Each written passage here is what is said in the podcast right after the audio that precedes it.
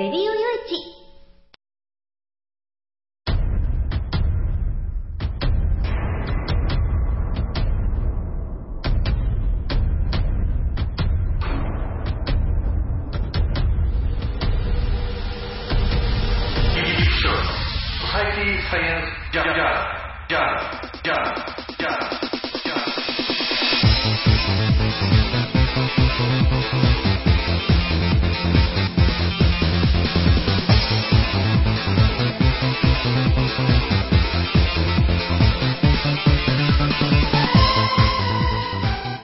皆さんハローじゃ、ご機嫌いかがですか。ソサイティサイエンスジャーナル第325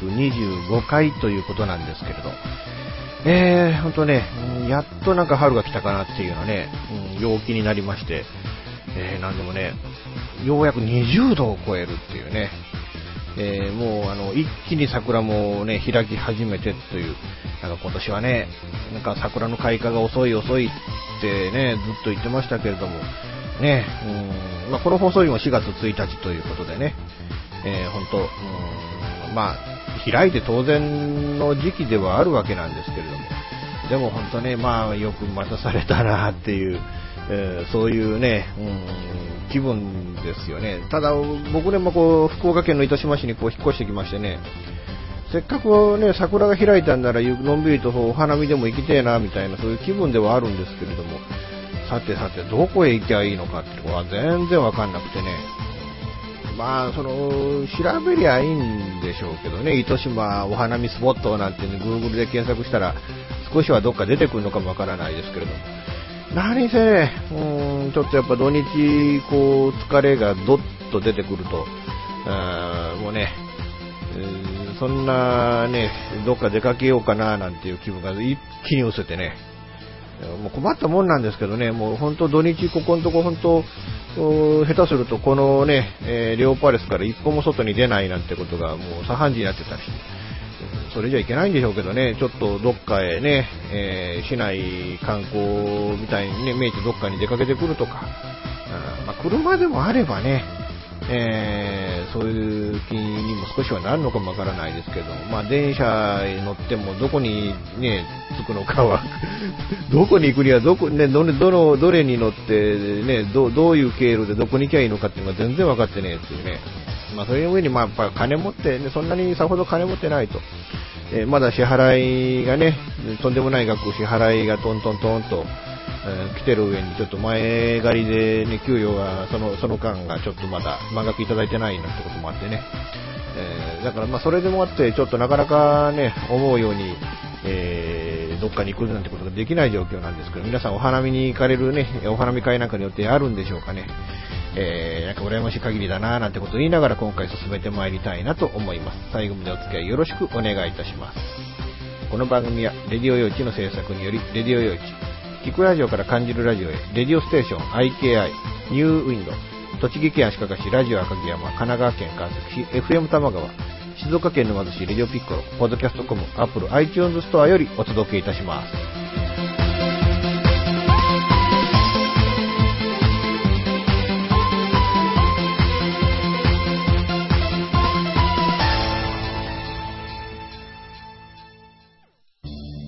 FM 玉川をキーステーションに全国ネットでお送りする FM ミッドナイトハイウェイサタデースペシャルマイフレンド様のハイパーウィークエンドでは、身の回りの出来事や1週間のニュースの中から話題を拾って毎週1時間お送りしております。また時にはゲストをお迎えしてのフリートークスペシャルとしてもお送りしております。週末の情報バラエティ番組マイフレンド様のハイパーウィークエンド、インターネットレディオステーションニューウィンドで毎週土曜日に配信しております。ぜひ皆さん聞いてくださいね。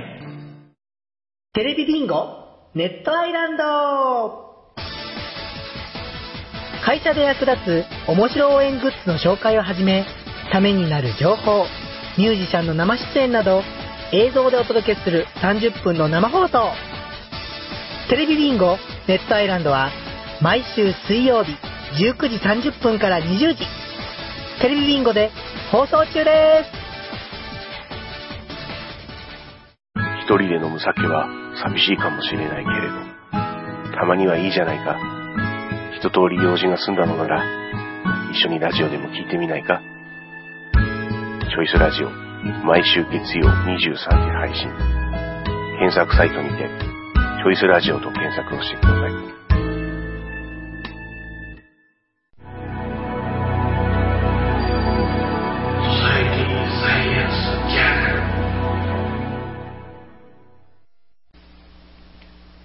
野田政権もいよいよね、増税シフトでね、ということで、まあ閣議決定でね、増税、消費税の増税法案というものがこう出てきたわけでね、閣議決定でまとまったということで、まあ心情的に言えばね、増税って言われてね、心情的にアレルギー示せない人なんて多分いませんよ。まあいないのはお役人ぐらいかな、あるいは一部の政治家ね。でも政治家だってほとんどの政治家はね、増税すりゃ自分のね、次の選挙で自分の首が吹っ飛ぶ可能性が高いっていうのはよく分かってることでね、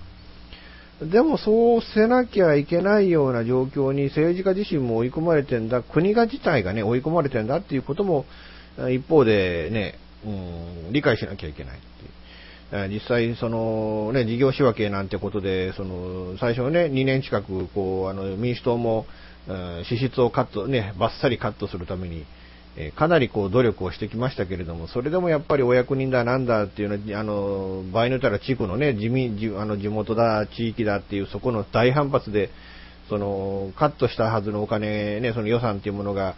知らない間に復活してたなんていう例がいくつもあってね、ヤンボダムなんかそうじゃないですか。もうこれね、もはや治水だなんだっていうようなね、あるいは農業用水の確保だなんていうのは、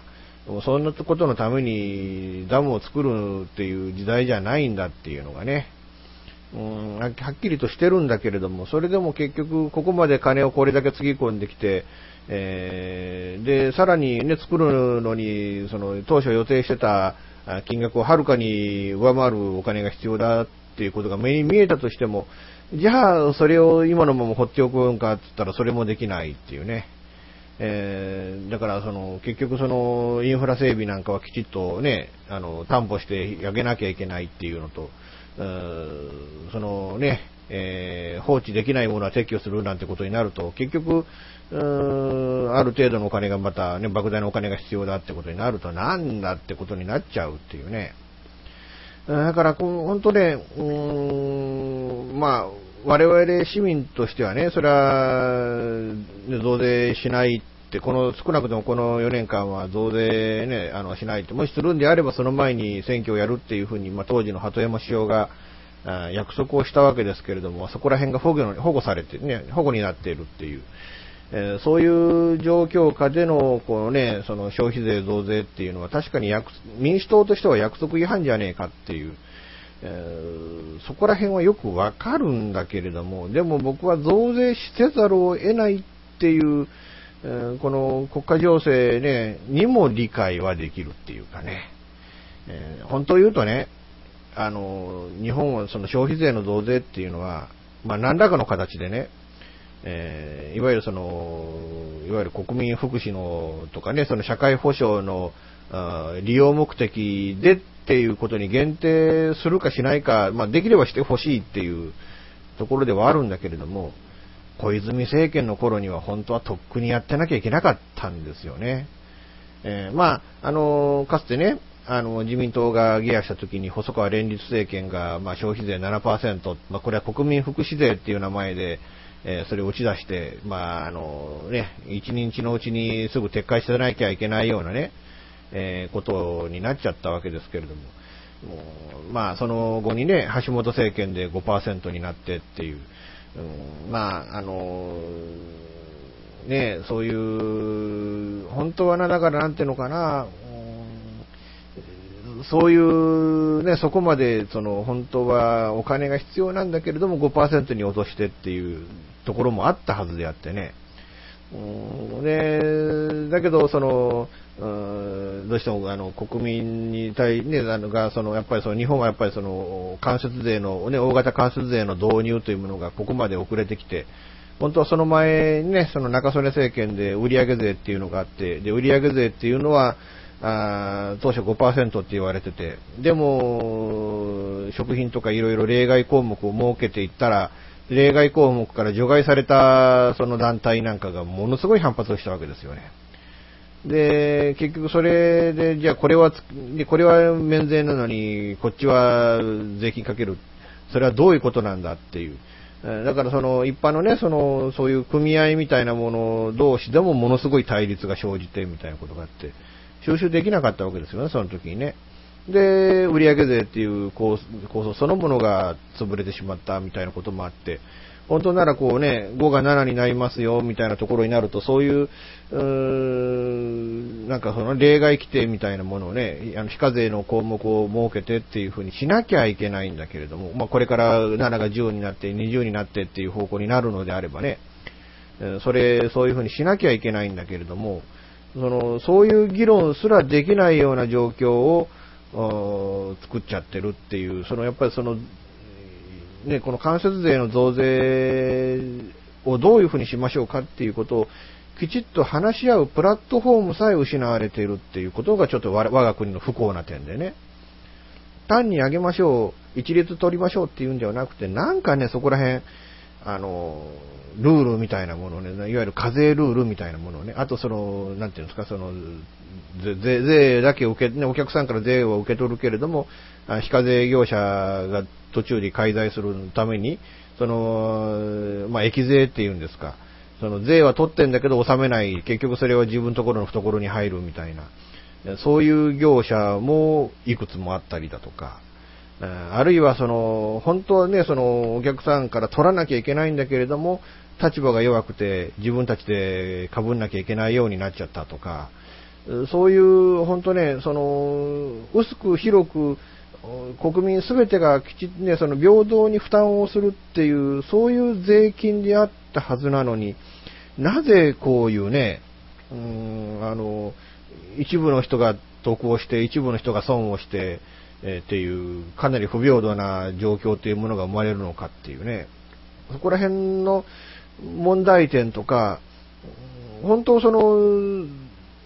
確かに増税をね、議論しなきゃいけないっていう、そういう環境だったとは思うんですけれども、それより先に議論しなきゃいけなかったはずのことが、何一つこう議論できてなかったっていう点にね、正直僕は思い切りこう不満なんかをこう感じてる次第だったりするわけなんですけれども。まあこれね、閣議決定で7という方、まあ当面7でいずれは10という、方向性っていうものが見えてきたということで、その閣議決定をめぐって、国民新党のね、亀井代表が、国民との約束を破るわけにはいかないっていうことで、まあゲアを宣言したと。ところが、国民新党の他のね、議員は、政権に残るっていうことで、結局、国民新党、まあ、最終的には国民新党から亀井さんと亀井の名簿、ね、姪っ子さん、この二人が政権を離脱して、残る6人は、政権に残るっていうね。いわば、党首を追放したような形になるっていうね。亀井さんも、これは立ってないなっていうね。形になったんだけど、これはまあ、いわゆる税金はきっかけにしか過ぎなくてね、本当は亀井さん自身は、ゲアするタイミング、もう本当民主党のこの政権、特に野田政権というものに愛想つかしてて、まあそれはね、その前の菅さんの時からそうだったんでしょうけれども、愛想つかしてて、ゲアするタイミングをずーっと見計らってたんでしょうな。でもじゃあゲアしようという時に、まあ、次の選挙をね、野党で戦えるのかよっていうことで、他の6人が、政権にしがみつかざるを得なかったっていうことでね。亀井さんとしたら平沼さんと一緒にやりたいんでしょう、こうなったら。で、石原知事を党首に担いでね。で、できれば石原さんにはもう一回国政に戻ってきてもらって、みたいな。とこだったんでしょうけれども、ただここでね、石原さんも亀井さんにとどめを刺すようなことを言ってね。いや、消費税増税しなきゃどうしようもねえじゃねえかよっていうね、そこで反対っていうのは俺と考えが違うみたいなことで、なんかとことん亀井さんっていうのはね、この方々と仲がいいんだけれども、なんか椅子を外されてみたいな、はしごを外されてっていう、こうなるとね、石原新党に亀井さん合流なんてことも、きちっとこうね、できるのかどうなのかっていう、本当いろんな疑問な点なんかも出てきて、これは本当に政策的にも、かなりバラバラの保守神道なんてできるわけないんでね、難しいとこだなっていう気はするんですけど、ただ一方で、その、じゃあ民主党はとなった時に、そのね、ほぼ亀井さんを追い出して、ほぼ一枚岩で政権に残った国民新党とは、ね、一転して、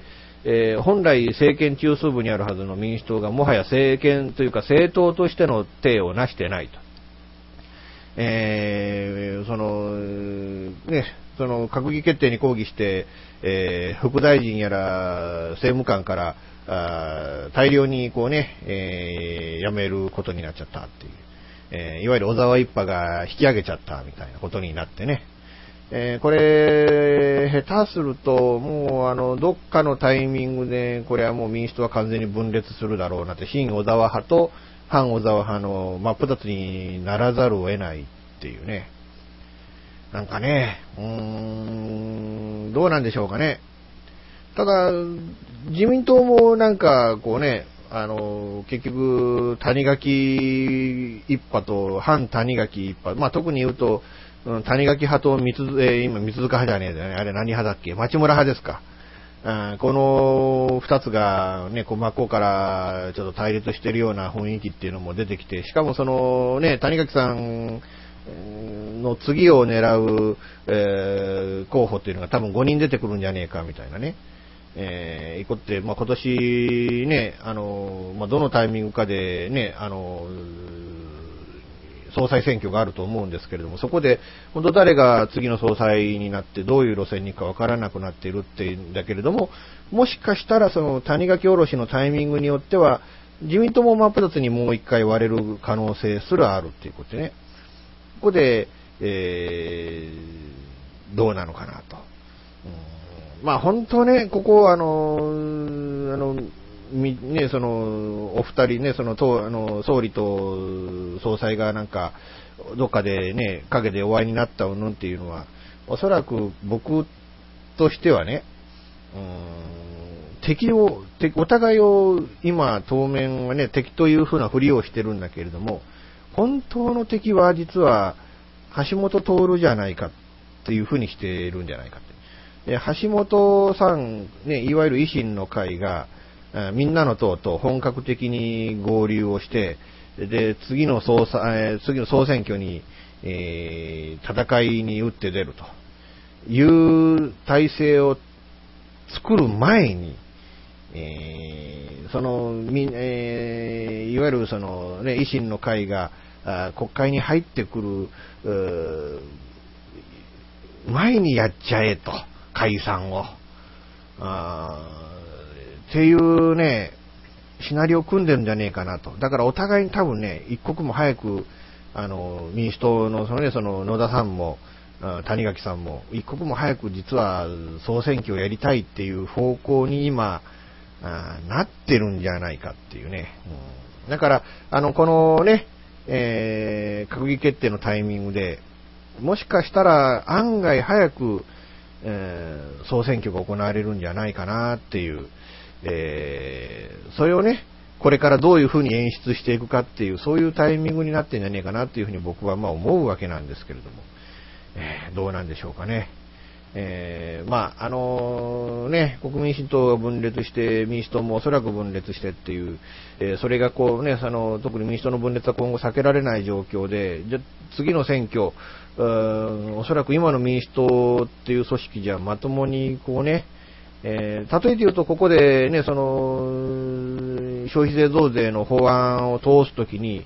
小沢一派がこれね、反旗を翻して、これね、邪魔をしますとね、造反して通さない方向に持っていくと、いうことにするとなるとね、どうなるんでしょうかね。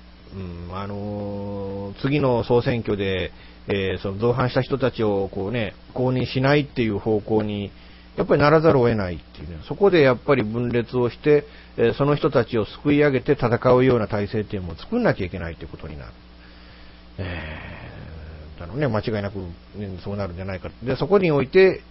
ね、小沢一派、そしてね、鈴木宗男さんと、そして誰々ってことになるんでしょうけどね。本当ね、これからのね、ちょっといろいろ何かというとね、政局絡みになっていくと思うんでね、どうね、ちょっと皆さんちょっと注目をしてね、皆さんにも責任があることですからね、これはね、我々市民一人一人にみんなに責任があることですんで、注目をしてね、いきたいものだなと思います。ソサエティサイエンスジャーナル、橘夢香のゴーゴードリームス、団体野球シンガー橘夢香がプロ野球の話題とポップな音楽でお送りする20分、ただのアイドル番組じゃない、マニアックベースボールバラエティエンターテインメント、毎週金曜日23時30分の FM 多摩川をキーステーションに全国のミニ FM& ゲストラジオをスタジアムに変える熱いナイトゲーム、橘夢香のゴーゴードリームス、人生はベースボールだ。椎名ゆうきのシンガーソング馬ラバー。この番組は競馬シンガーの私が歌と馬の魅力を語るはずだったのですが、いつの間にか地層とザリガニについて語る番組になってました。普通のラジオに聞き飽きた、そんな玄人志向のあなたにおすすめの30分です。メールアドレスはumasinger417@gmail.com。聞いてねーと言えと劇団員が言っている。レッドスターレディオステーション神戸グリーンスタジオからお届けしております。かなえのスイートクルーズでは、大好きな歌の話、美味しいスイーツ、アロマテラピーの話など、素敵な楽曲紹介も含め盛りだくさんで番組をお送りいたします。眠れない夜はみんなと一緒に過ごしたいな。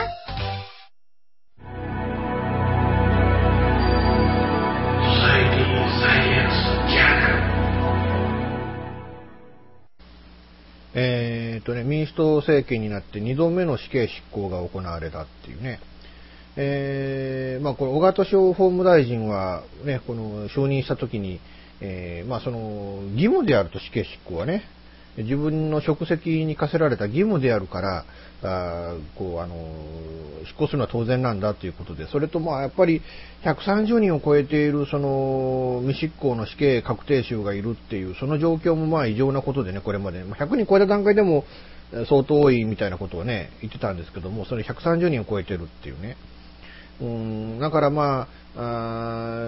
これまでねちょっと2人ね、その慎重な方が続いてたっていうこともあるんですけれども、その慎重じゃない方がね、その法務大臣の椅子に座られると、こうなるんだろうなっていうのは分かってたっていう。それとね、やっぱりその冤罪の危険の少ない人を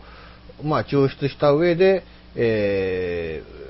行したんだなっていう、その部分をちょっと伺えてね、だから決して全く今回の執行が慎重でない結論によってとは思えないっていう、きちっとね論議、法務省内部でも手続きを踏んで議論をしてね、間違いなこの、ね、人物が間違っても再審やって、無罪になるような人物ではないなということを、冤罪の危険はないなということでなさったんだろうなというふうには思うんですけれども、ただこれあまり報道をねちょっとあんまり見つけてないんだけれども、実は EU とかね、アムネスティとかね、今回の日本のね、1年8ヶ月ぶりの死刑執行を非難しているっていうこと、そこをね、実感されてないとは思うんですけど、皆さんね。でも、他国から批判をされることは一切すべきでないのかっていうと、僕もそう言われるとあんまりね、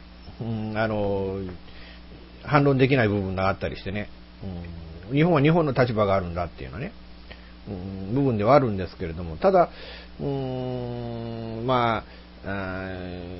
ね、そういうやっぱり他国はそういうふうに見るんですよっていう部分もある程度はね理解をしておく必要はあるんじゃないかって僕はまあ思うんですよね。過去からね、例えて言うと自分たちが何か起こした行動によって他の人たちからね、どういう目で見られているかっていうことを知らずにね、また同じことをやるって言ったらある意味それ空気が読めねえだけじゃねえかみたいなね。だから EU からの批判とかアムネスティからの批判っていうのもやっぱりその各国からの批判の部分っていうのはその場の空気なんですよね。だからその場の空気を読んでその上でどう判断をしてどういう行動を取るかっていうね。まあだから批判するからじゃあやめようっていうんじゃことを是とする言ってるんじゃないんです。ただ空気だけ読みましょうみたいなね、ところはやっぱり身につけておく必要があるんじゃないかなとね。まあ、特に先進国、まあ、アメリカを除くですけどね、先進国の多くはやっぱ死刑をもうこう廃止している国が多いっていうね、そういう中で、ですからね、だから国際的なその流れの中でじゃあ日本はどういう立ち位置をとってどういうふうに行うのかっていうのもやっぱ考えていく必要があるとは思うんですよ、僕はね。ただ今回執行された3人の死刑囚の中で特にやっぱり下関駅でね、これは集団殺人をなさった、まあ、通り魔殺人をなさった方ね、あえて方って言います。もう執行されたわけですからね、罪を償われたわけですからね。その方はね、どう考えたってね、これはテロですわな。僕はそのテロとなるともうそれは死刑反対論うんぬんどうのこうのを超えちゃってるんですよね。いや、それはテロはまあね、いわゆる一般の市民の普通に生活をしている本来恨みを持たれるはずもない方々がこう命を落とすようなね事件っていうのはやっぱこれは許せるもんでもないんでね。だからまあそれこそねオウムとかね、こういうテロ事件っていうのはやっぱりそれはそれなりの罪で償っていただかなきゃならないんじゃないかなっていう、そこはよく僕も理解できるっていうね。だからまあ、全面的な死刑廃止論でもないんですけどね。ただまあ矛盾が死刑という制度自体には矛盾があると。やっぱり日本は教育系だっていうことをこう大冗談に構えていろんな制度をこう構築していると。でも死刑は教育刑ではないんですよね、決してね。これ因果応報なんですよね。だから僕はね、その死刑を前提で考えるんであれば、日本の刑罰そのものを因果応報にすべきだと思うんですよ。だから教育刑、決して日本は教育刑主義の刑罰を取っているんだって言ってはいけないと思うんですよね。俺とかやっぱり冤罪ですよね。やっぱ冤罪事件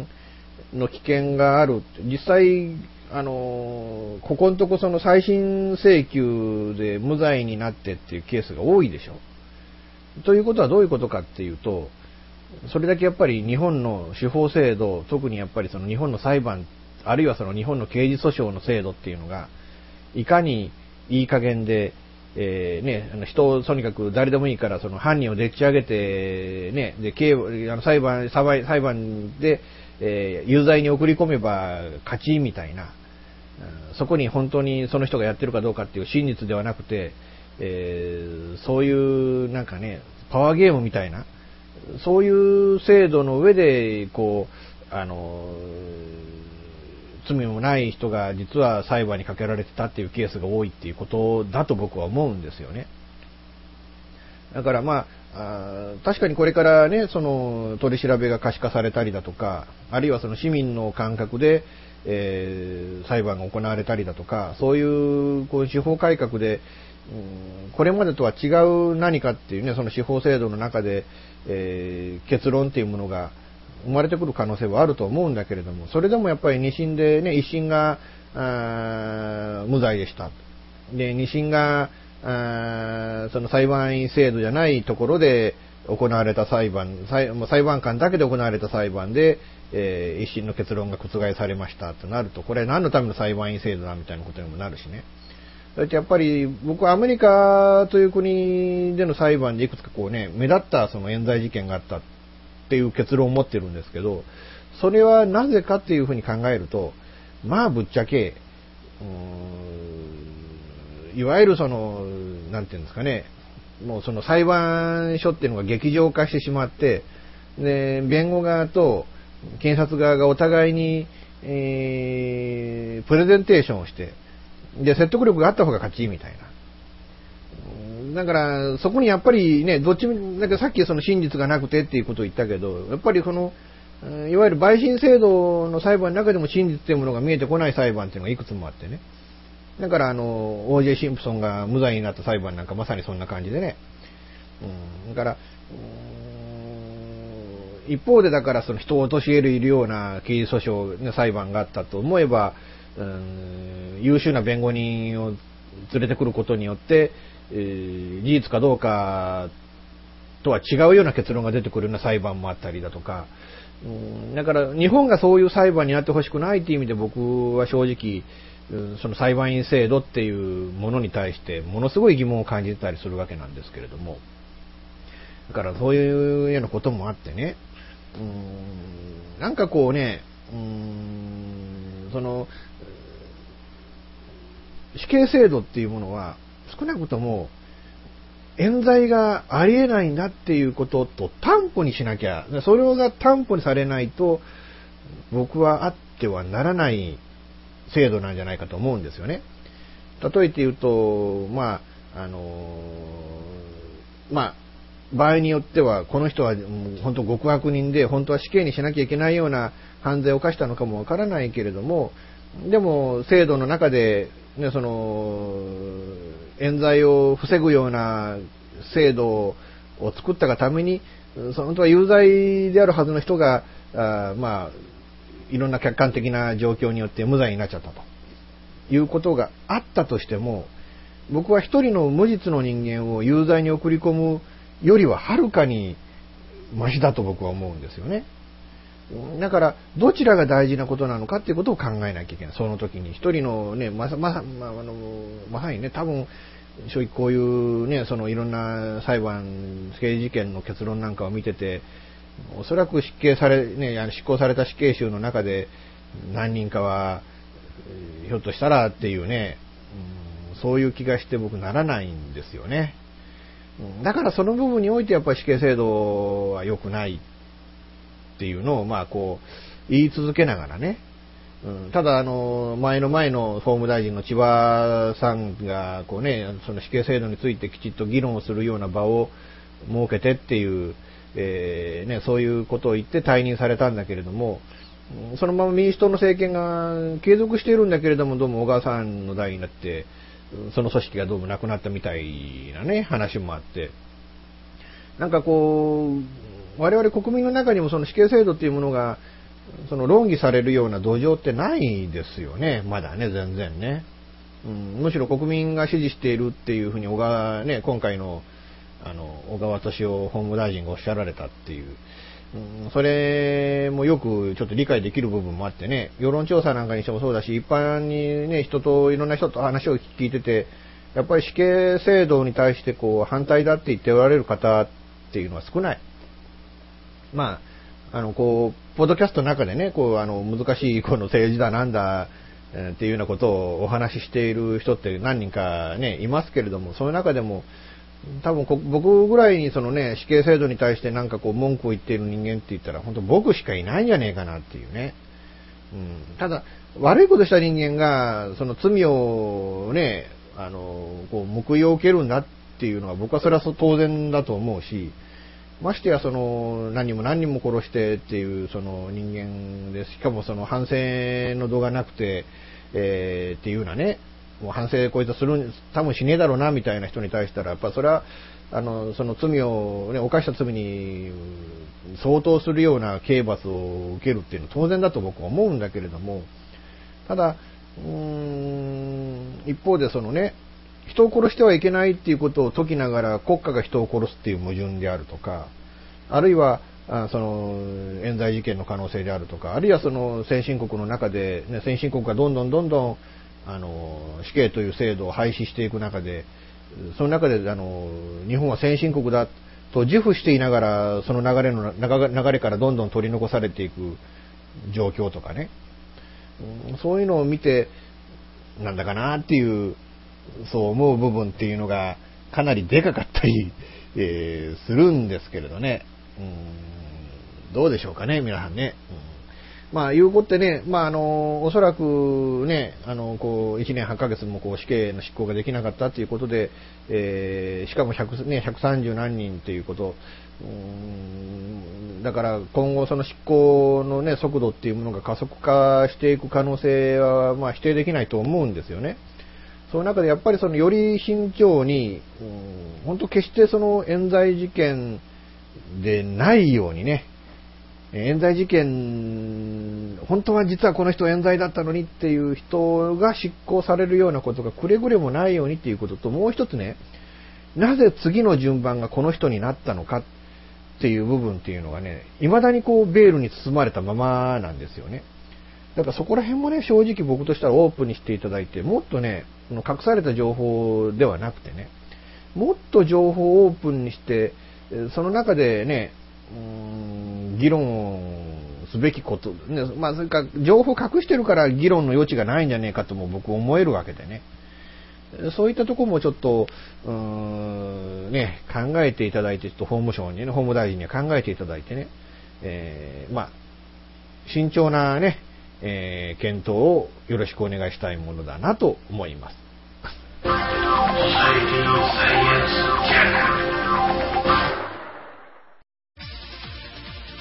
レッドスターレディオステーションが放つバラエティトーク番組プリズムボック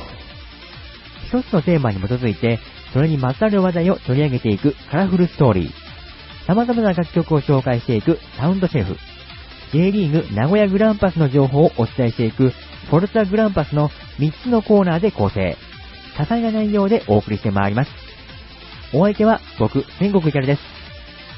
それでは番組でお会いしましょう。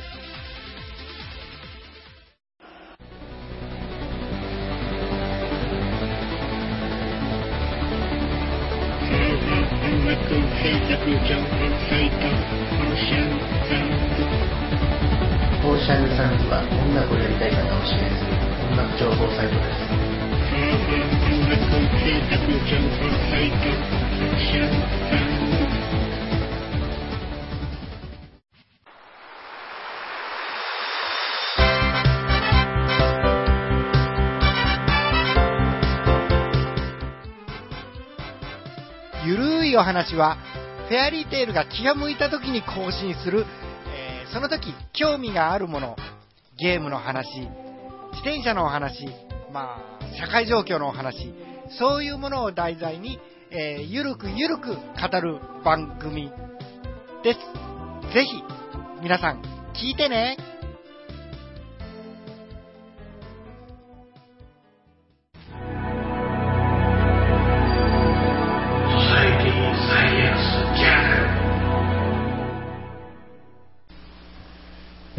キム・イルソンっていうね、かつて北朝鮮の指導者だった方、ね、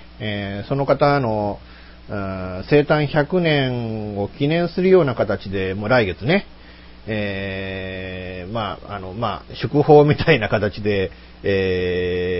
北朝鮮は人工衛星だと、人工衛星のロケットだというふうに、ずっと言い張ってるわけですけれども、そのね、ロケット、ミサイルをぶっ放すと。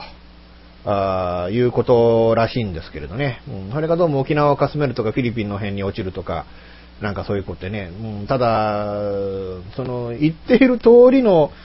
経路を飛んでいってくれりゃいいけど、本当はどこへ飛んでいくかわかんねえんだみたいなね。実際2009年にもなんか人工衛星を打ち上げたなんてことを言ってますけれども、地球のね、周回軌道どこにもそんなものは飛んでないわけでね。どっか途中に起こったやつを、もう起こったっていうのを国民に知らせずに、打ち上げに成功したんだっていうことだけをこうね、メディア放送ね、その宣言してるっていう、ちょっと滑稽ではあるんですけれどね、お前らこいつバカじゃねえかなって、こういうことをすればするほどなんか国際的に北朝鮮っていう国が、滑稽にね、稚拙に映るんだけれども、その国際的にどう見られるかよりも、ね、国民に対して、お前らの掲げて、ね、その、仰いでいる、その、指導者はいないんだぞ、みたいなね。なんかどんどんなんか裸の王様になっていくみたいなね、バカじゃねえかなって思うんですけれども、まあそういう状況を、まあさらにね、このキム・ジョンウンっていう人、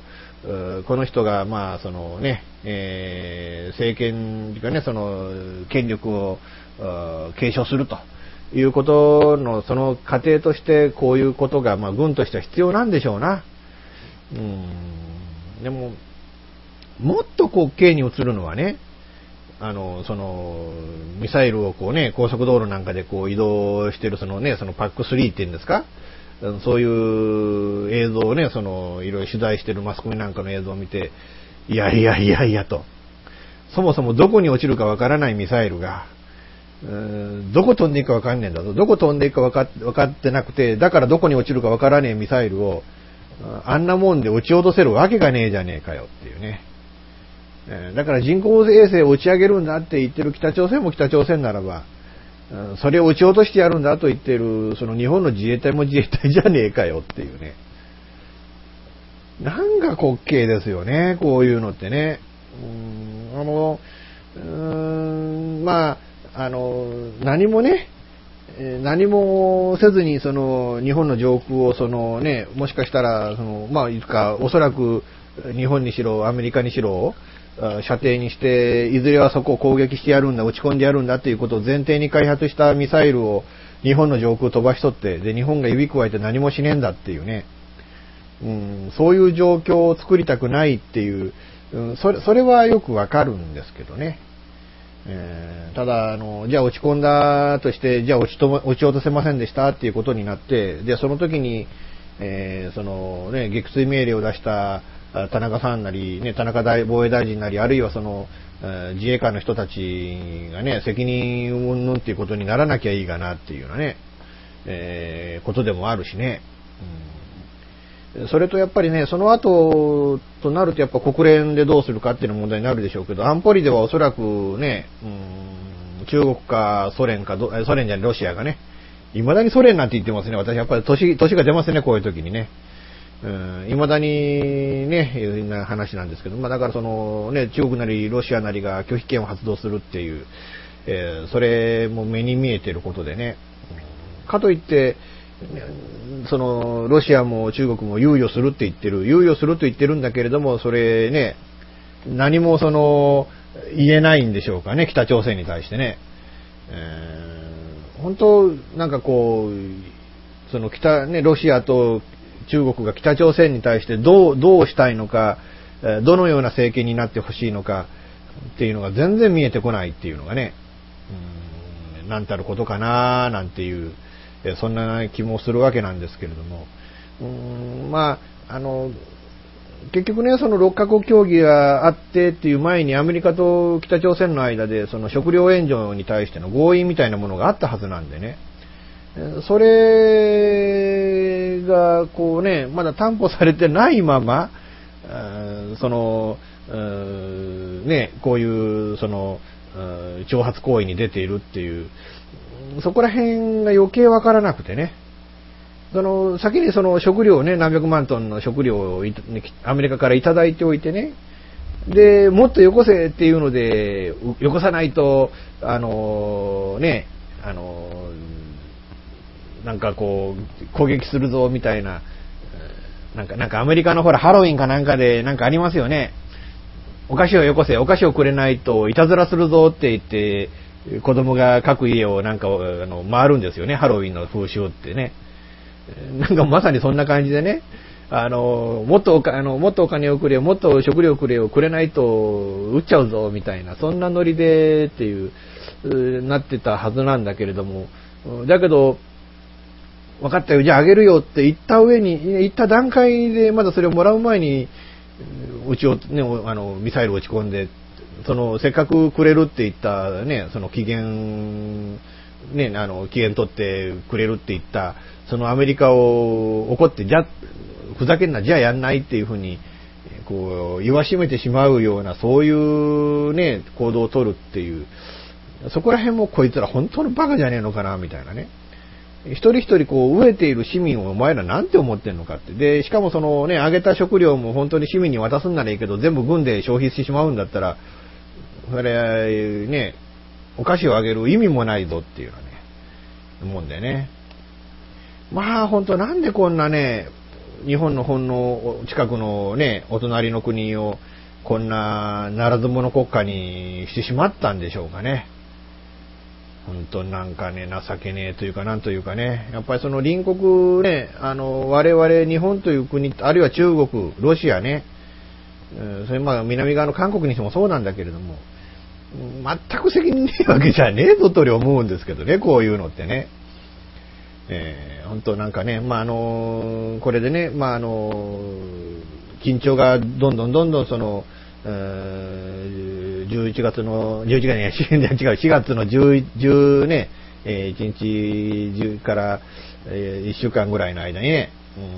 なんかこう、どんどん高まっていく、14、15、16、17のうちのどれかっていうんですかね、本当はね、本当はいつ飛ばしてもいいんでしょうけれどね、その、本当に、周辺軌道に乗せる気がないんであればね、いうなところなんですけれど、まあ、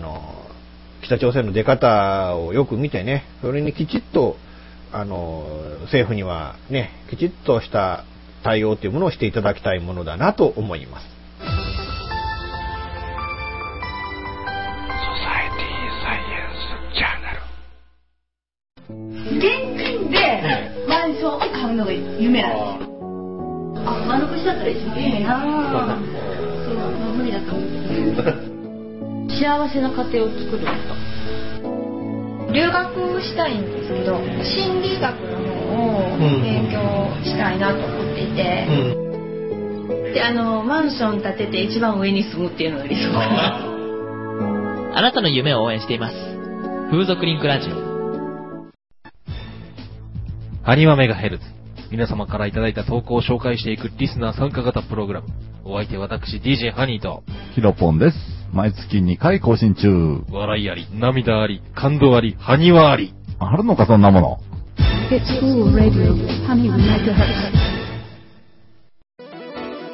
ジタルスタジオワッツニューは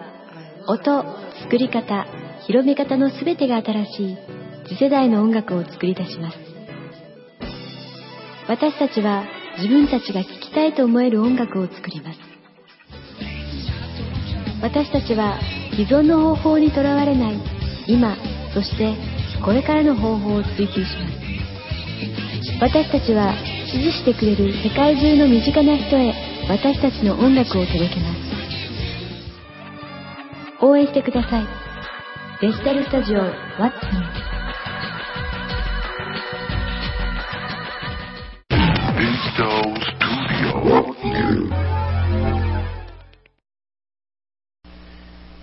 先週のね、火曜日に実はちょっと、ね、岡山の自宅へ帰ってきたんですよね。まあ、両親も犬もすこぶる元気でね、まあ、おふくろも病院連れてったりとか、役場に連れてったりとか、いろいろあっち行ったり、こっち行ったりみたいなことでね、いろいろ回らせていただいたんですけど、まあ、日帰りしちゃったわけですよ。まあ、3食ね、朝昼晩とおふくろが作ったご飯を2ヶ月ぶりに食べてね、ああ、やっぱり家で食う飯はいいな、みたいな、そんな感じをね、こう、しみじみとして、まぁ、ちょっとゴールデンウィークまとまって帰ってこようとは思ってるんですけど、まぁ、そんな感じでね、でも、なんて言いますかね、まぁ、日帰りしたっていうことでね、疲れがどっと出てね、首は痛いわ、背中は痛いわ、腰は痛いわでね、まだぎっくり腰も完全にね、治りきってねえのにみたいなところでこんな無茶をして、ほんとね、今週の木曜、金曜とこう、仕事がかなり辛かったですね。椅子に座っていろいろ仕事をする。もう精神的なね、疲れみたいなのも出てくるし、睡眠不足で頭は回らねえしっていうね。で、金曜日にはとうとうなんかね、何やったかわからないんだけれども、ちょっとプログラム上の大きなポカやっちゃいましてね。まあこれ月曜日にもう一回直さなきゃいけないのにってね、もう金曜中にここまでっていう、もう主なね、大きなプログラムのところはもうこれできちっとジエンドっていう風にしたかったのに、このね、日帰りしてきたっていうのがこんな後引いて、こんなプログラムをね、そんな状況にしちゃうっていうのも自分で思わなくてね、もう本当バカなみっともねえ状況を作っちゃったなーなんてことも思ってるわけなんですけれども、まあでもねやっぱり故郷っていいもんですよ。まあ故郷で僕生まれ故郷じゃないんですけどね、岡山ってね、生まれたのは大阪だったりするんですけれども、まあ、やっぱり長年育った家でこうねとりあえずご飯を食べるっていうそれだけでなんでこんなに落ち着いてられるんだろうかなみたいなね、今もう本当全然違うところでね全然違う環境で、ねやってこうねご飯一食食べるのにしても、ねそんなスウェーデンでなんてわけにいかないわけでね、やっぱお袋の味なんでしょうな。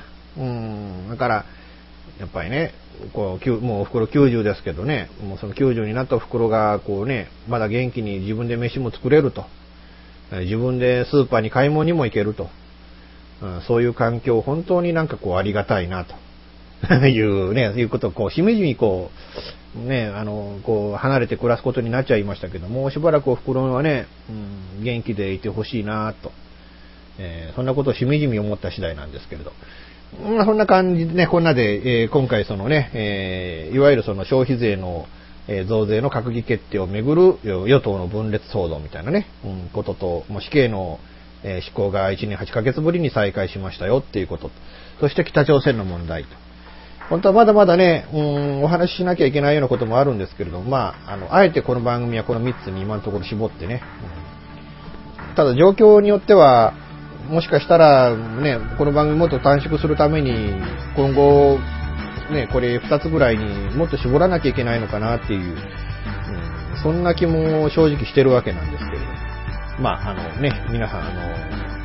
ねまあこういうね聞いていただける方あってのねソサイティサイエンスジャーナルだとも思うんで、まあぜひねちょっとなんかご意見とかねこの番組宛てにご意見とかあればちょっと送っていただいて、ね。それでちょっといろいろ今後、ね、どういう方向に持っていくかみたいなことをちょっと検討させていただければなというふうにまあ思っております。いうことで、ね、最後に皆さんお付き合いいただきましてありがとうございました。まあ毎回言いますけれどもこんな状況でねバタバタしながらおしゃべりしてますので、だからなかなかね、次回もきちっとね放送することをお約束できるのかっていうとそのお約束ができない状況だったりするんですけど、それとまあ再来週ね4月の14日になるんですけど、ちょっと温泉大分県のね温泉に行ってこうなんて話がちょっとね、ありましてね、まあそっちの方へちょっと行ってきますんで、再来週のね、このソサイティサイエンスジャーナルはちょっとお休みさせていただこうかなと